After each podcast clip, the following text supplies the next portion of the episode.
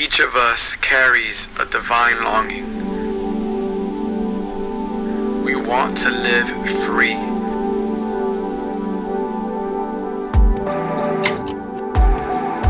Fully liberated. Like we were created to live.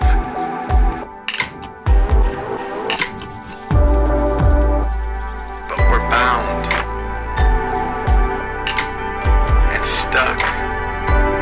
Try as we might, we can't free ourselves. We need to be delivered.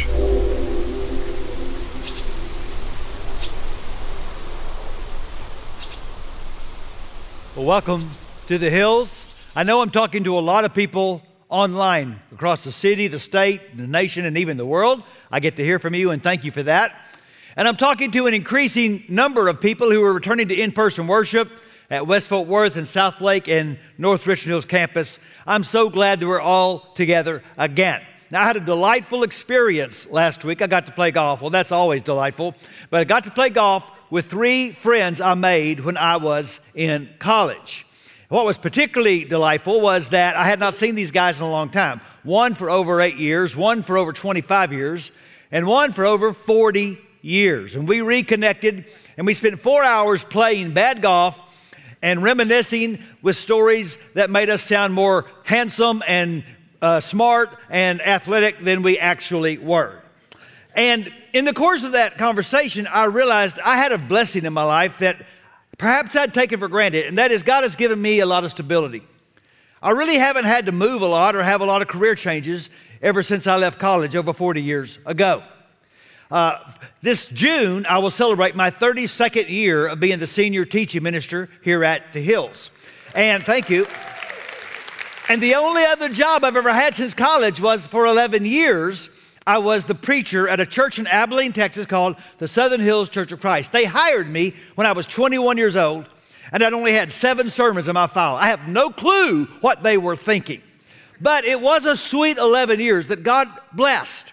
Uh, the church quadrupled in size in those 11 years. We built a new building. We greatly expanded our mission work. I have a ton of sweet memories. Well, I finished my ministry there in May of 1989. We moved to Fort Worth. And in August of 89, the Southern Hills Church had hired a new preacher and also a new receptionist. Well, this was before cell phones. So I thought I would call and welcome him to Texas and encourage the new preacher. I called, the new receptionist answered. I asked to speak to the new preacher, and she said, Well, I'm sorry, but he's not here right now. Can I take a message? And I said, Yes, just ask him to call Rick Atchley. And she said, Okay, can you please spell that last name for me? Are you kidding me? A T C H. And I wasn't insulted. Actually, I was enlightened that after 11 years, so quickly I could be forgotten, that life is full of experiences that ought to humble us. And in fact, those experiences shouldn't be insulting, they shouldn't be humiliating, they shouldn't be infuriating, they are actually liberating.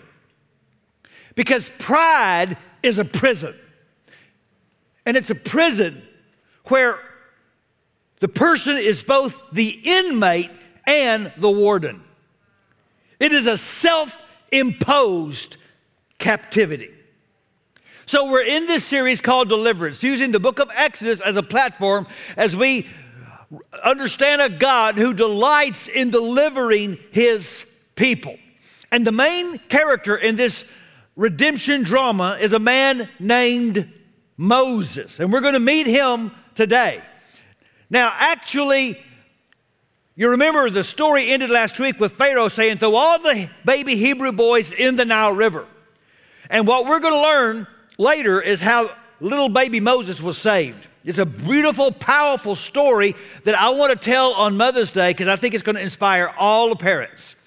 But right now, you need to know that Moses has been rescued and he has been chosen by God to be a deliverer. And we read about Moses in Numbers 12. Now, Moses was a very humble man, more humble than anyone else on the face of the earth. But here's the thing Moses wasn't always a humble man. Before he could deliver his people, he had to be delivered. And to understand why Moses wasn't always a humble man, you got to understand his upbringing. You see, he got rescued from the Nile River and adopted by Pharaoh's daughter. Pharaoh was his adoptive grandfather. Moses grew up in the most powerful family of the most powerful nation on the earth. He was raised by Egyptian royalty. And the Jewish historian Josephus says he was being nurtured for the throne. Now, we're going to look at a couple of New Testament books to get more background on Moses. And one in the book of Acts, Luke records Stephen giving this sermon. And in that sermon, Stephen says, Moses was educated in all the wisdom of the Egyptians and was powerful in speech and action. That meant he would have been educated by the finest schools in the world at that time. He would have learned physics and mathematics and agronomy and astronomy. Powerful in speech meant he was taught and trained to be a diplomat and a statesman. Powerful in action meant he was a commander, a leader of men. In fact, again, Josephus says at the age of 30, the Ethiopians invaded Egypt, and Moses led the Egyptian army to a great defeat over the Ethiopians. Moses was a somebody in the Egyptian world. He was on the cover of Who's Who. He was Egyptian royalty. But he never forgot his Hebraic identity. And so, again, another book in the New Testament, the author of Hebrews writes about him in chapter 11. It was by faith that Moses, when he grew up, refused to be called the son of Pharaoh's daughter. He chose to share the oppression of God's people. Now, this is important to remember. Moses believed in the God of Israel long before he met him at a burning bush. And we'll talk about that next time. But what you need to know right now is that Moses knew the God of Israel while he was still in Pharaoh's house. And Moses chose to be the deliverer of Israel long before he was chosen by God for that assignment. And to show you that, I want you to read with me in Exodus chapter 2. One day, after Moses had grown up, he went out to where his own people were and watched them at their hard labor. He saw an Egyptian beating a Hebrew, one of his own people, and looking this way and that and seeing no one, he killed the Egyptian and hid him in the sand. The next day he went out and saw two Hebrews fighting. He asked the one in the wrong, Why are you hitting your fellow Hebrew? The man said, Who made you ruler and judge over us? Are you thinking of killing me as you killed the Egyptian? Then Moses was afraid and thought, What I did must have become known. When Pharaoh heard of this, he tried to kill Moses. But Moses fled from Pharaoh and went to live in Midian, where he sat down by a well. Now, you've heard of rags to riches stories. This is one of the greatest riches to rags stories in history. I mean, overnight, Moses went from who's who to who's he. And you might think, well, see, that just shows the results of impetuousness. One impulsive act of anger just ruined his life. No. This was not an impulsive act of anger. This was the utter failure of a premeditated plan. Again, Stephen helps us out here back in Acts 7 when he says, Moses thought that his own people would realize that God was using him to rescue them. But they did not. Moses didn't murder that Egyptian impetuously, he did so intentionally. He was trying to incite a Hebrew rebellion. Pharaoh knew it. That's why Pharaoh wanted to kill him. Royalty can kill an Egyptian commoner. That's not the problem. Pharaoh recognized that what Moses did was an act of treason. But the Hebrews didn't recognize Moses as their deliverer. His attempt came up empty. And I'm going to argue is because Moses was too full of himself. The Hebrews didn't respond to his attempt to do God's will because they did not see God in it. Because pride delivers epic fails. So, a priest, a politician, and a young boy are on a plane. You already know this is a joke. They hear a loud noise, and the pilot comes back worried and says, We've lost our engine, this plane is going down, and we only have three parachutes. I've got a wife and three kids, I must survive. He grabbed a parachute and jumped out of the plane. The politician spoke and said, I'm the wisest diplomat and statesman on the earth. The world needs my wisdom. I must save myself. He grabbed a pack and jumped out of the plane. The priest said to the young boy, I've lived a long life. You've got your whole life ahead of you. I'm not afraid to meet my maker. You take the last chute. And the boy said, Chill, father. Smartest politician in the world just jumped out with my backpack. Over and over, the Bible says pride comes before destruction. Moses' problem wasn't his opinion of the Hebrews' need for deliverance. His problem was his opinion of himself. And he wound up in desperate shape because he did not grow up desperate for God. You see, I want you to understand it's quite possible to believe in God, to even believe in the mission of God, and still be a self centered instead of a God centered person. Moses grew up in a world where all his life, his orders were followed and his plans were executed. And when he said, I want this to happen, it happened and nobody asked questions.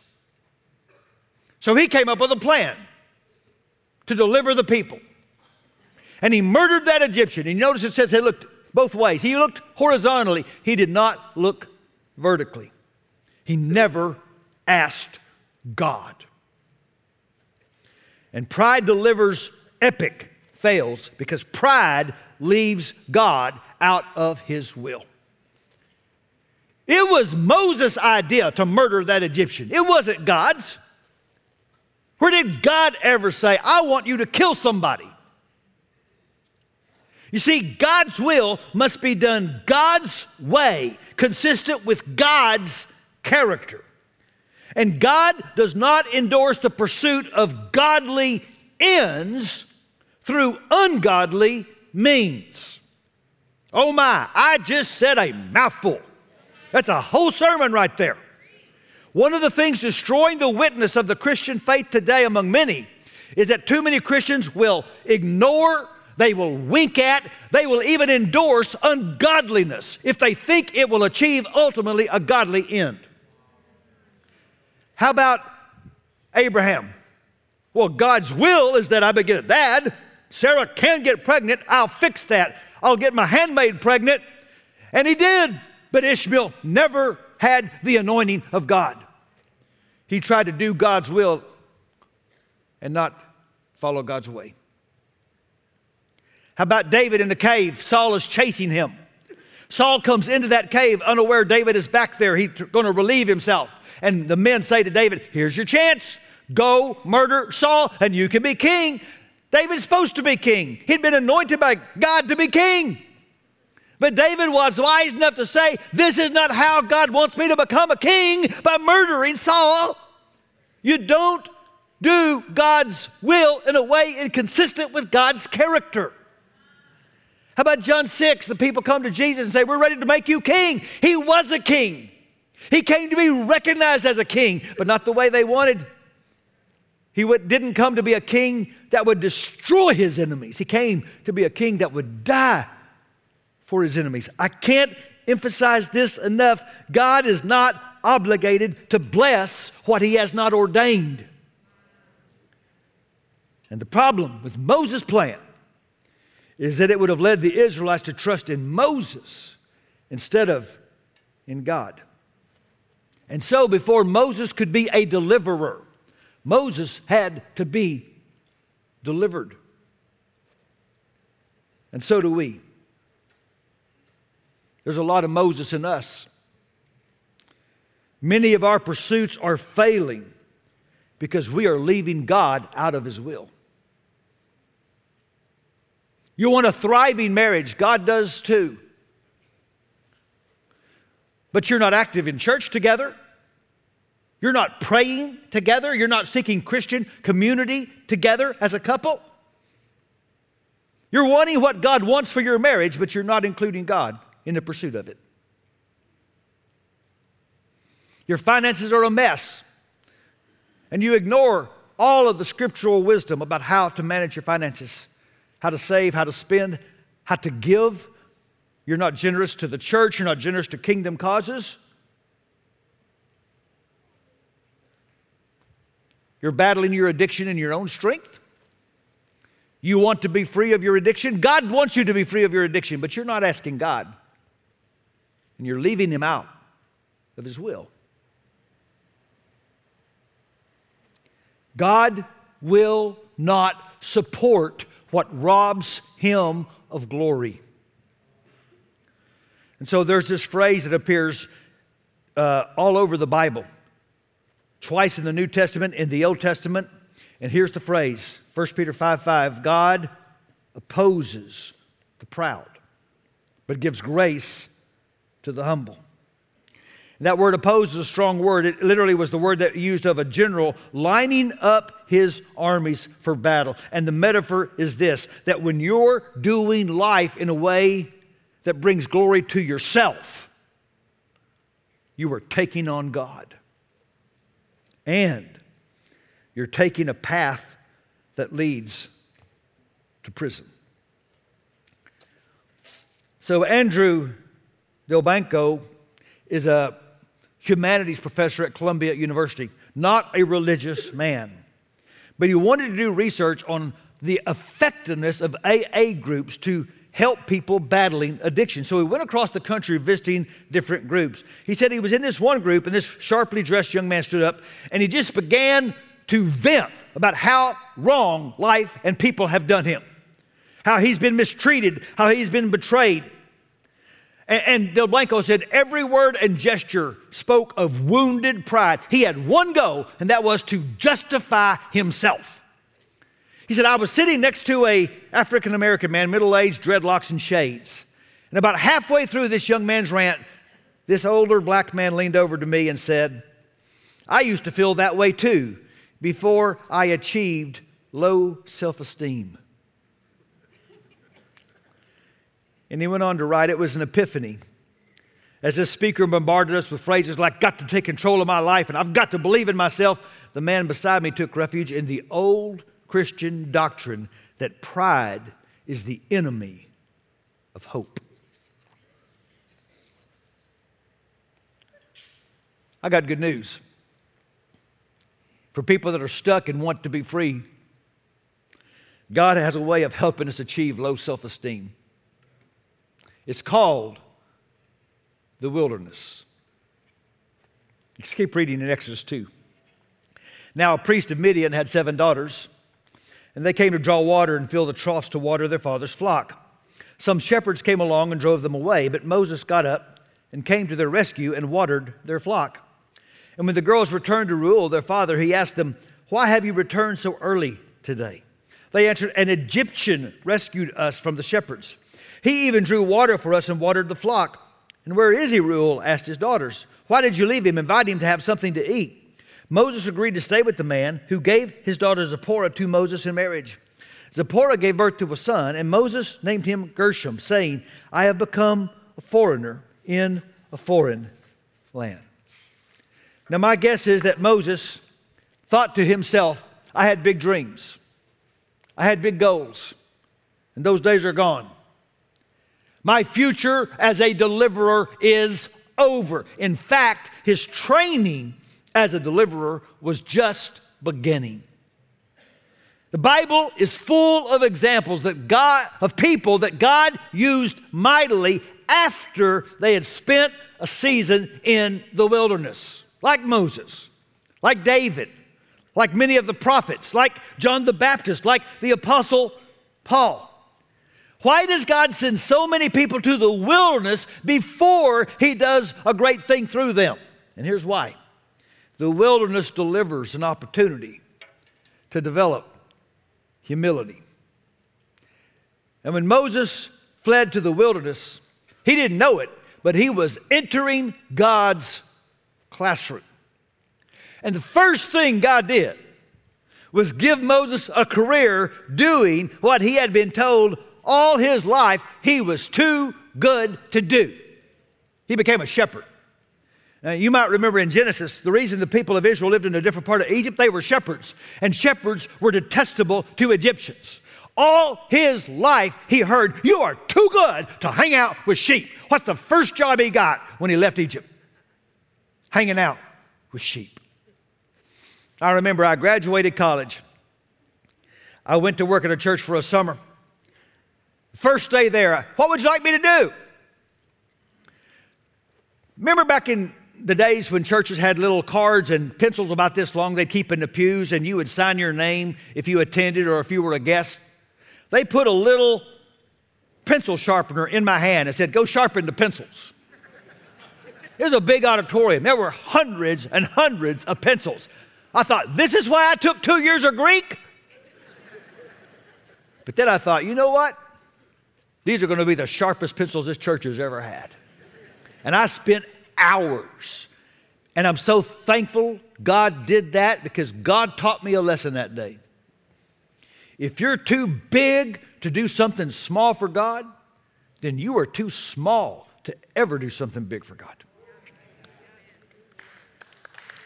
God was humbling his anointed deliverer.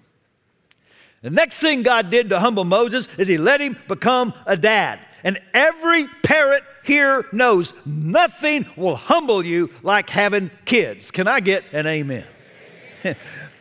Years ago, there was a very, very popular speaker named Charlie Shedd.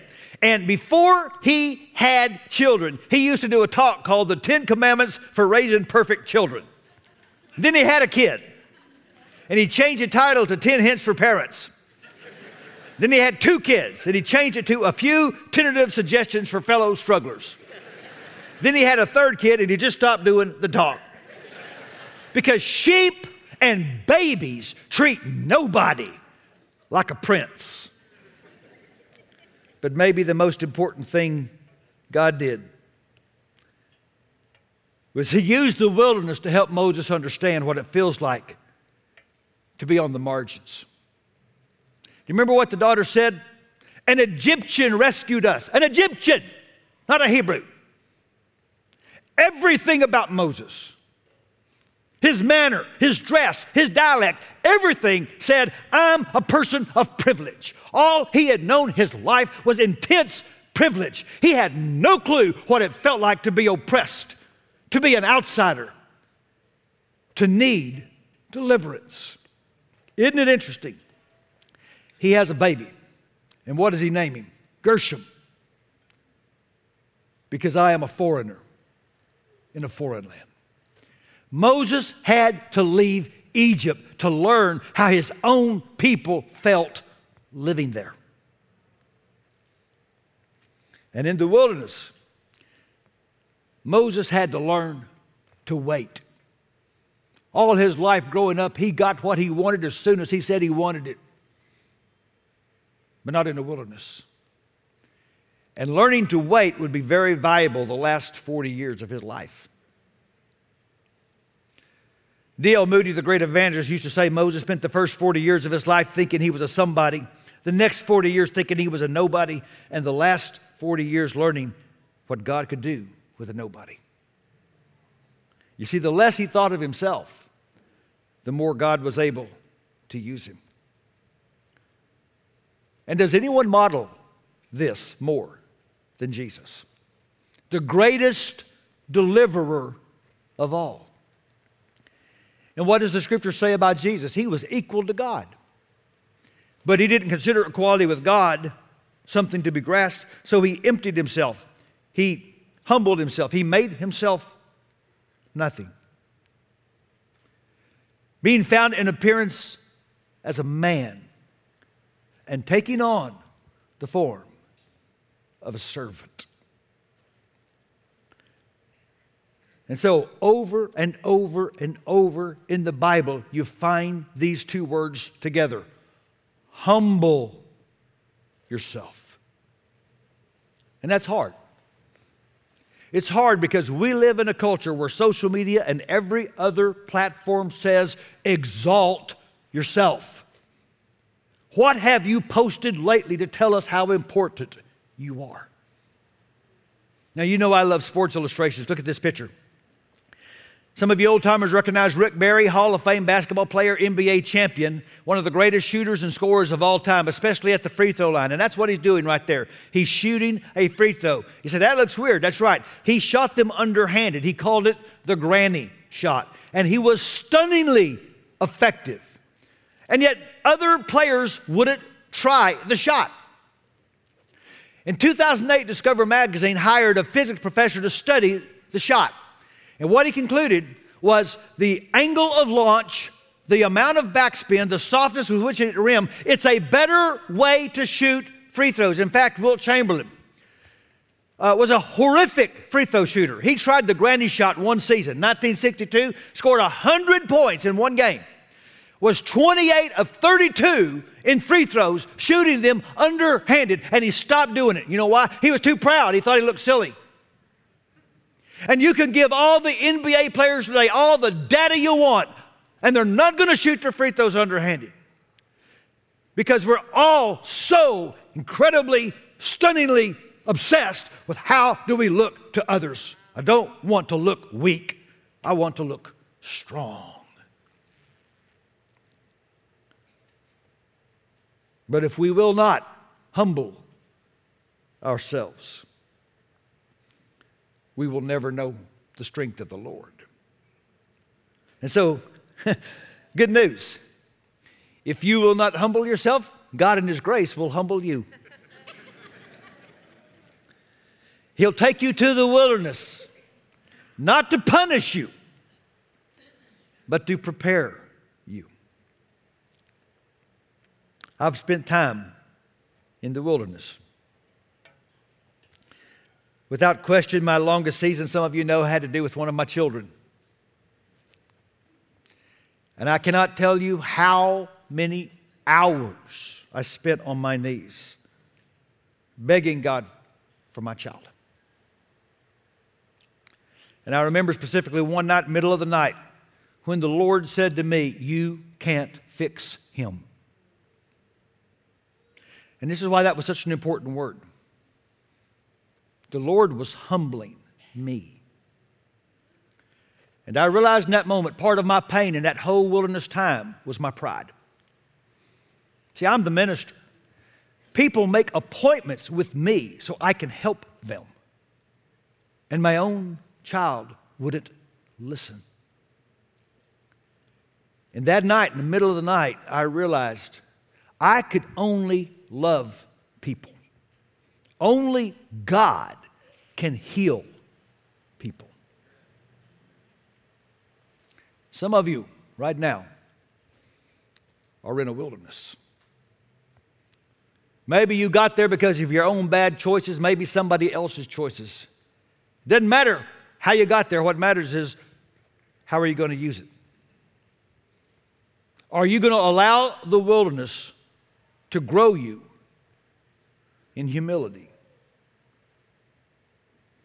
Maybe God is using circumstances you would have never chosen to prepare you for opportunities you could have never imagined. And so, right after the scripture says that God opposes the proud but gives grace to the humble, here's what the Holy Spirit told Peter to write. So, humble yourselves under the mighty power of God, and at the right time, he will lift you up in honor. When I was a child after school, I'd watch TV. Only had four channels, had to walk across the room to turn the knob to watch them. And one of my favorite shows was Bozo the Clown. And every episode, Bozo would take a child out of the audience up to a blank sheet of paper, give him a marker, and that child would scribble something. And then Bozo would come up, and it doesn't matter what that child scribbled, he could turn it into a picture. That's what God does. We're better at remembering our worst than we are at remembering God's best. But the one who came back from the dead is inviting all of us to have a comeback. Pride delivers epic fails. But the scripture also says that God delivers epic grace. And pride will put you in a prison, but grace will call you out. Don't do like Moses and try to cover up your fail. Uncover it and give it to the Lord. And let His grace cover it with the blood of Jesus. As we sang a moment ago, by your Spirit, I will rise from the ashes of defeat. And God brought someone here today to hear this word that you don't have to stay where you are. I can deliver you. But you need grace. And I give grace to the humble.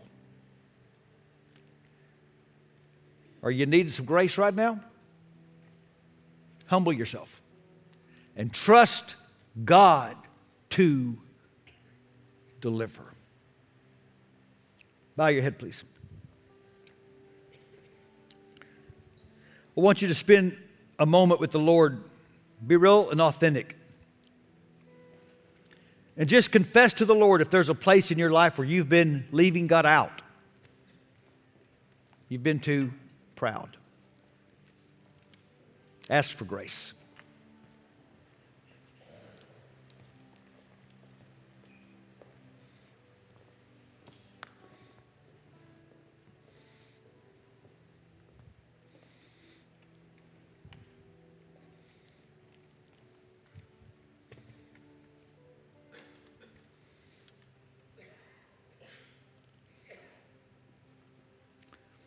So, God, we're not just asking for grace, we're expecting grace because you keep your promises. I know some ignored, some probably posed, but a lot of people just honestly, authentically humbled themselves before you. And so, this next week, we expect a powerful encounter of your grace. And we thank you in advance in Jesus' name. Amen.